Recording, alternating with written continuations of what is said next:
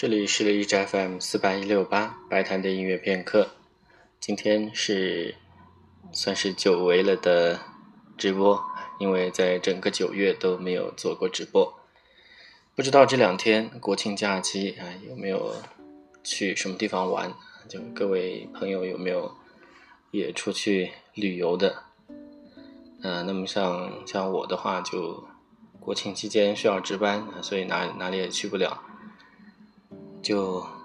呃，通过直播的形式啊，然后也听一下和一些国外的风光有关的音乐，也当做自己在音符当中旅游吧。呃，今天在节目当中主要为大家播放的是啊，捷克作曲家施麦塔纳的这个交响套曲，叫做《我的祖国》。因为这两天，呃，我们也在开玩笑，就是说。既然是国庆节，那么要不要播放一些和这个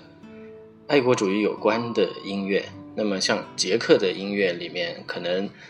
呃最有爱国主义情怀的就是施麦塔纳所写的这部啊交响套曲，也可以把它叫做是一个交响诗的一个集合。就这首啊叫做《我的祖国》。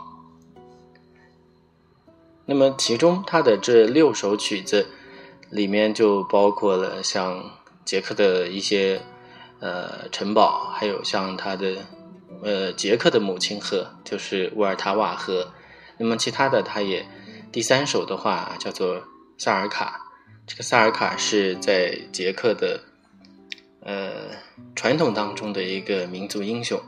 然后还有一些，比方说第四首，那么光是它的名字就觉得非常的浪漫啊，叫做来自波西米亚的丛林和原野。啊，就大概的是这样的一些标题，每个标题都会让人听起来啊，觉得特别的有这种画面感啊。那么在今天节目的一开始啊，先为大家播放的就是呃第一首。那么这一首它的捷克语的名字翻译过来就是呃就是高耸的城堡啊。那么英文翻译过来叫做 The High Castle 啊，就这样的一个名字。那么这个。呃，史麦塔纳所写的这部交响套曲《我的祖国》，现在它是每年布拉格之春音乐节的一个呃开开幕式上必须会有的一个曲子，而且它的演奏时间一般都是在三月呃在五月的十二号，因为这一天刚好就是作曲家史麦塔纳的一个忌日啊，所以在这一天演奏这支曲子，怀有一些纪念的意义。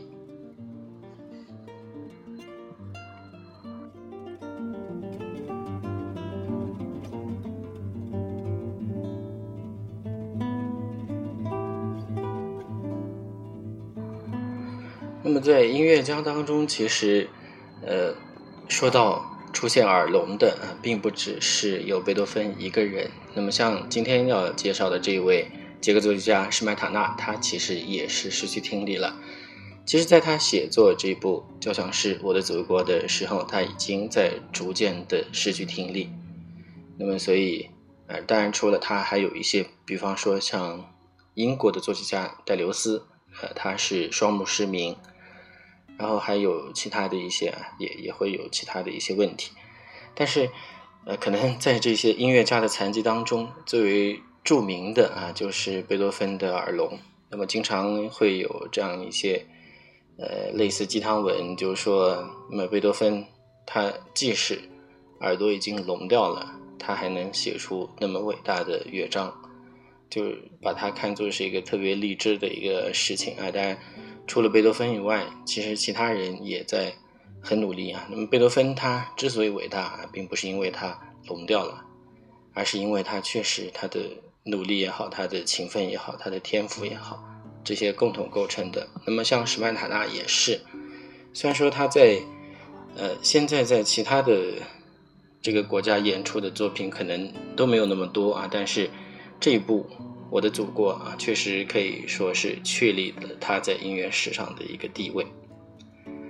啊，那么下面我们就来先来听第一首，呃，第一首交响诗。其实，在呃史曼塔纳的他这一部交响套曲里面，每一首他都可以单独拆开来听，每一首它都是一个单独的一个交响诗。那么第一首就是关于呃捷克的国王最早建立的一个城堡啊，那么这个是施坦施麦塔纳所写的第一个交响诗，在其中我们可以听到之前节目当中播放过的一些旋律。因为在整个交响套曲当中，最为著名的就是第二首啊，叫做《沃尔塔瓦河》。沃尔塔瓦河里面有一个竖琴的那个表现河水的那个音型啊，非常的有名。那么其实它在第一首里面啊就已经出现了，而且是在整个音乐一开始的地方。啊，下面我们就来先听一下施曼塔纳的交响诗《我的祖国》的第一首。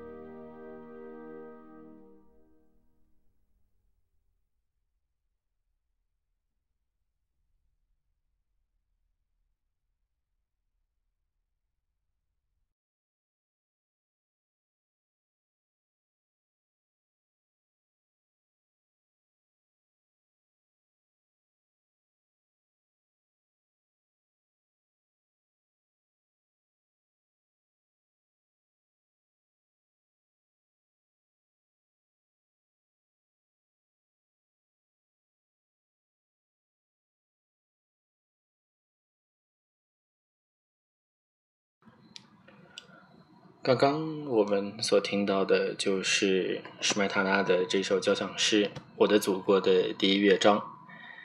呃，如果是对他的这个沃尔塔瓦河这这个乐章听得特别熟的话，会找到很多非常熟悉的段落。就比方说一开始的竖琴开场的那个段落，还有最后在结尾结尾的那个段落，一般在第二乐章啊，就是沃尔塔瓦河里面，一般认为它是。呃，代表着河水奔流奔奔流向远方的这样一个呃段落。那么第二乐章就是整个六个乐章当中啊，就整个交响套曲《我的祖国》当中最著名的一个乐章。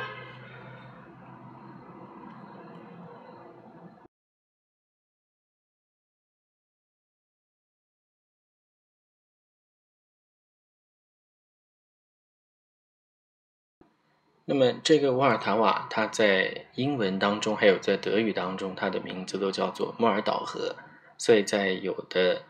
像唱片上啊，它在标注这个乐章的时候，它会补充啊，它的名字就叫做呃莫尔岛河。呃，那么这个乐章就是整个六个乐章当中知名度最高，也可以说是最为优美的一个段落。我觉得我呃，我记得我最早听到这个部分的音乐就是。呃，还是在十多年前啊，当时买唱片，呃，会买到一些拼盘式的这种，就其实它不是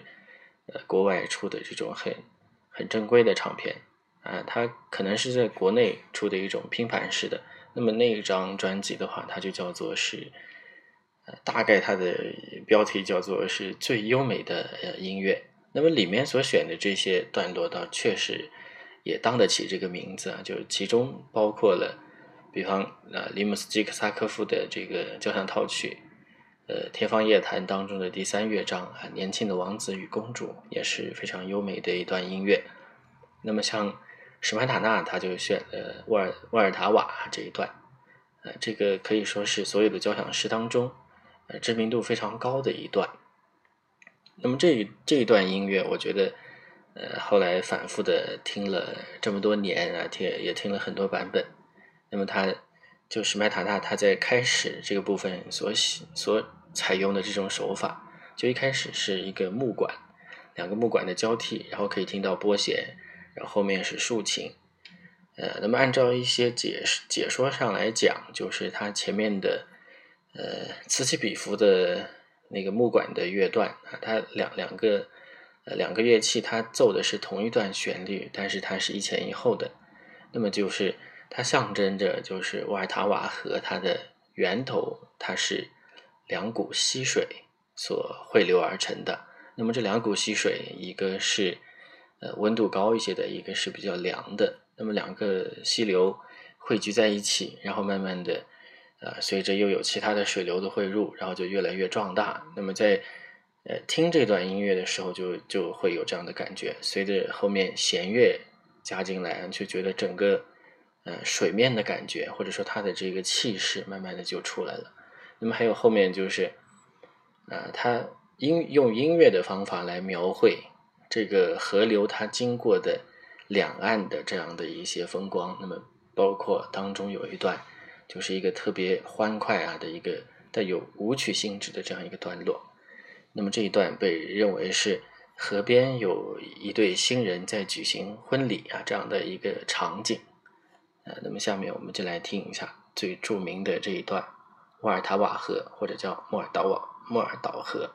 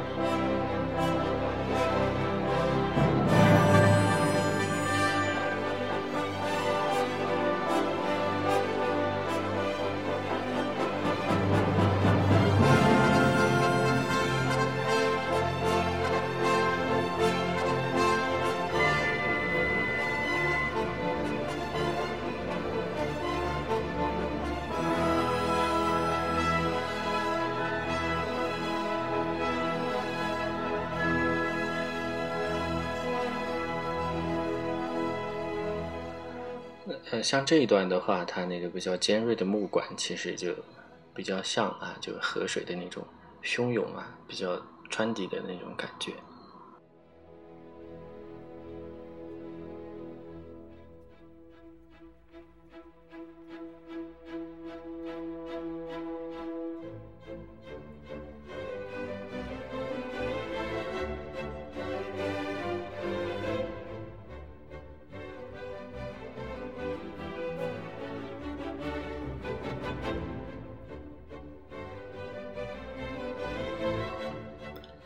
相信这一段大家都能猜到，就是表现婚礼的场景啊，就是欢快的舞曲的场景。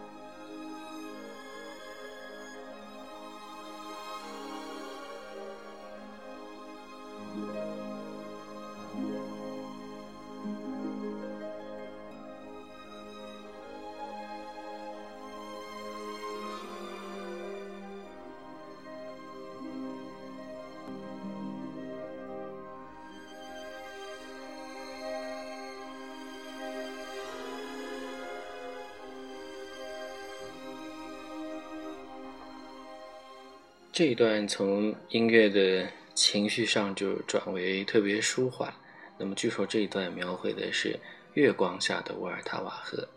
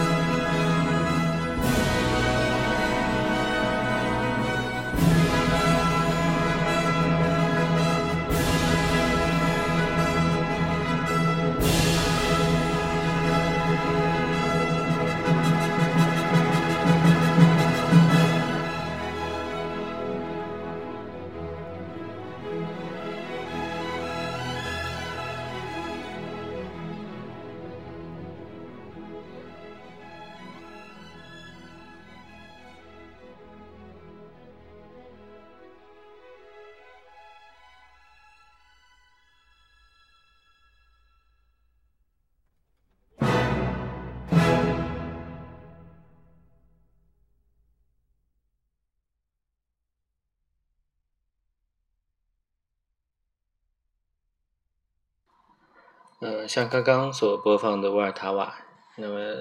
从听的过程当中，我们就会发现它的这个一些旋律，还有一些处理的手法，确实和第一乐章就第一个交响诗听起来是特别像的。因为这两个这两个乐章，其实它写作的时间还有完成的时间，基本上就是前后脚。呃，前面的那个第一乐章，它最后是在一八七四年的。十一月完成的，然后后面的第二乐章《沃尔塔瓦》是在十二月完成的。那他可能是同时啊，同时在开两个题啊，两个都在写，所以就会觉得这两个他从这个形式上面会听起来有一些比较接近的部分。那么下面的第第三乐章啊，叫做萨尔卡。那么萨尔卡它实际上。呃，这个的完成时间也就是稍稍延后了一点点，它是在一八七五年的二月二十日写完的。那么这个萨尔卡，它实际上就是捷克的民间传说当中的一个角色，她是一个女战士。那么在传说当中，呃，这个萨尔卡，她为了打败呃这个敌方的骑士，那么她把她自己绑在树下。呃，假装他是一个呃被人捆在这里的一个遗弃了的这样一个人，然后他可能是也装作比较柔弱的样子吧，然后这个呃对方的这个可能是大将吧，然后就发现了这位女子，然后把她解救下来之后，就爱上了萨尔卡。那么萨尔卡趁他睡熟了以后啊，他就通过发信号啊，让让让他的其他的这个战友啊，也全部都是女性。那么这些战友就呃都从呃隐蔽的地方出现，然后就把敌方的这个大将给杀死了。那么萨尔卡的传说大概说的就是这么一回事。啊，那么我们下面可以来听一下第三乐章啊，这个和前面两个不太一样，这个是呃描绘的是一个人物的啊这样的一个乐章。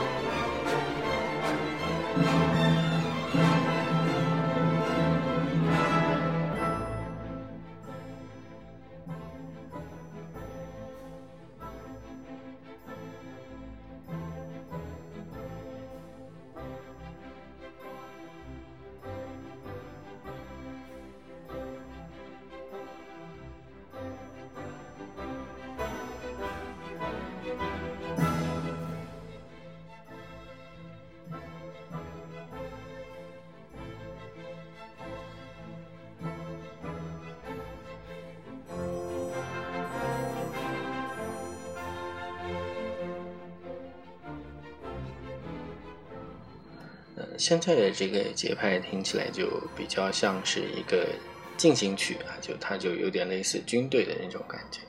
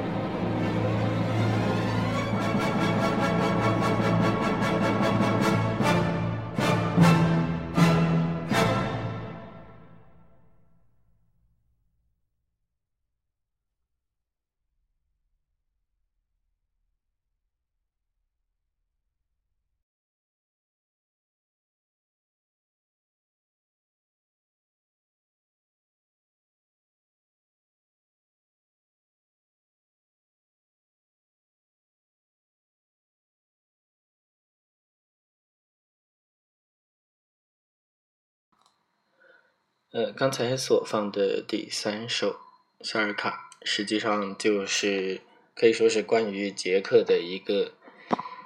呃抵御外国侵略的这样的一个故事。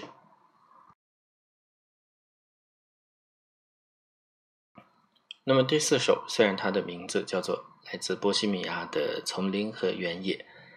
实际上这一首音乐也是和呃波西米亚地区的。战争等等啊，这样的一些事件有关系。那么这一首它的开头部分啊，就是一个乐队的一个齐奏。呃，确实就是我不知道别人听这段音乐是怎么样的感觉，我自己在听这段音乐的感觉就是，呃，一个特别广阔的这样一种感觉，就是音乐本身啊给我的是这样的一种感受。这这一段啊，就是第四个交响诗。它里面的主题，那么实际上选自一首赞美诗，呃，引自赞美诗的前面的两行啊，两行乐谱。那么这首赞美诗，它的名字叫做，呃，那么大概翻译过来的意思就是上帝的战士，就大概是这样的一个一个意思。那么这这首从名字上来看，它同样是关于。在波西米亚地区的一些战争事件啊，这样的一些故事。那么捷克啊，捷克斯洛伐克，它在它的领土很大一部分就属于过去的像这个莫尔多瓦大公国，呃，大大公国，还有像这个波西米亚，就是以前说的波西米亚地区等等这样的一些地方。啊，那么就是这一首啊，叫做《来自波西米亚的原野和丛林》。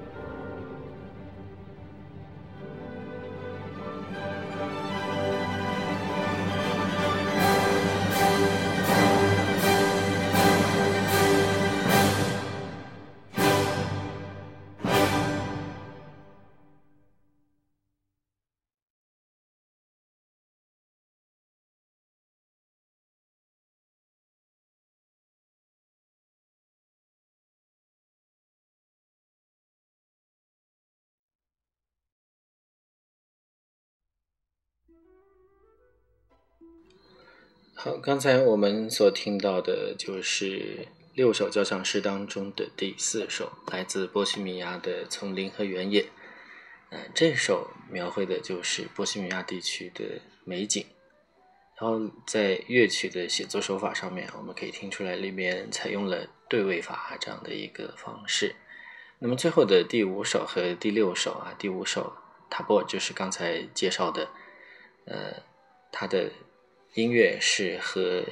音乐主题是和在波西米亚地区的一场战争有关系。然后最后的这一个呃这一首叫做布拉尼克啊，这个是。说的是捷克的一座山，那么在捷克的传说当中，就说那个山里面沉睡着一支非常强大的，呃，由骑士组成的一支军队。那么这支军队的，呃，领袖是捷克传说中呢当中的圣徒啊，就是圣文森斯。就说这支军队，那么他在国家遭受到呃巨大的灾难的时候，就是有外来的军队。来入侵的时候，那么这支军队就会醒来，然后保卫国家。啊，那么实际上我们从刚才的这个这两个和传说有关的呃片段当中，我们都可以发现啊，这这样的一些主题在各国的传说当中可能都会有啊。比方说像那个呃女战士把她自己作为诱饵，然后呃击杀了对方的这个主将啊，那么这样的。像像这种以以女战士为主的这样的军队，那么像传说当中的呃亚马逊女战士，大概也是这样的一种一种传说啊。那么在呃俄罗斯的那个小说家别利阿耶夫他的那个他的小说当中啊，《大西洲》，它里面就讲啊，亚马逊的战士实际上就是以前大西洲亚特兰蒂斯的战士啊，有有这么一个传说。然后像最后沉睡的这个军队啊，这个故事的话，相信也是在很多的民族的神话传说当中都会有。那么我在看到这个故事介绍的时候，我想起来《指环王》啊的他的那个第三部当中，就是有这样的一个故事啊，就是一个传说中的沉睡的一个军队，然后来帮助呃消灭侵犯的异族啊这样的一个故事。所以这些可能都是在。传说当中的我们叫做一些母题啊，就这这些类似的这样的一些说法，在各处都可以看到啊。那么还有像非常著名的一个母题，就是大洪水的这个传说。那么中国的有，然后在圣经当中也有，还有在这个两河流域的那个史诗当中啊，也有这样的一些母题。嗯但是最后虽然还剩下两个乐章没有播，但是今天的时间已经差不多了。那么后面的第五和第六两个乐章，我们今后有机会的时候啊，再给大家继续播出。那么今天的直播就到这里，谢谢大家的收听，我们下次再见。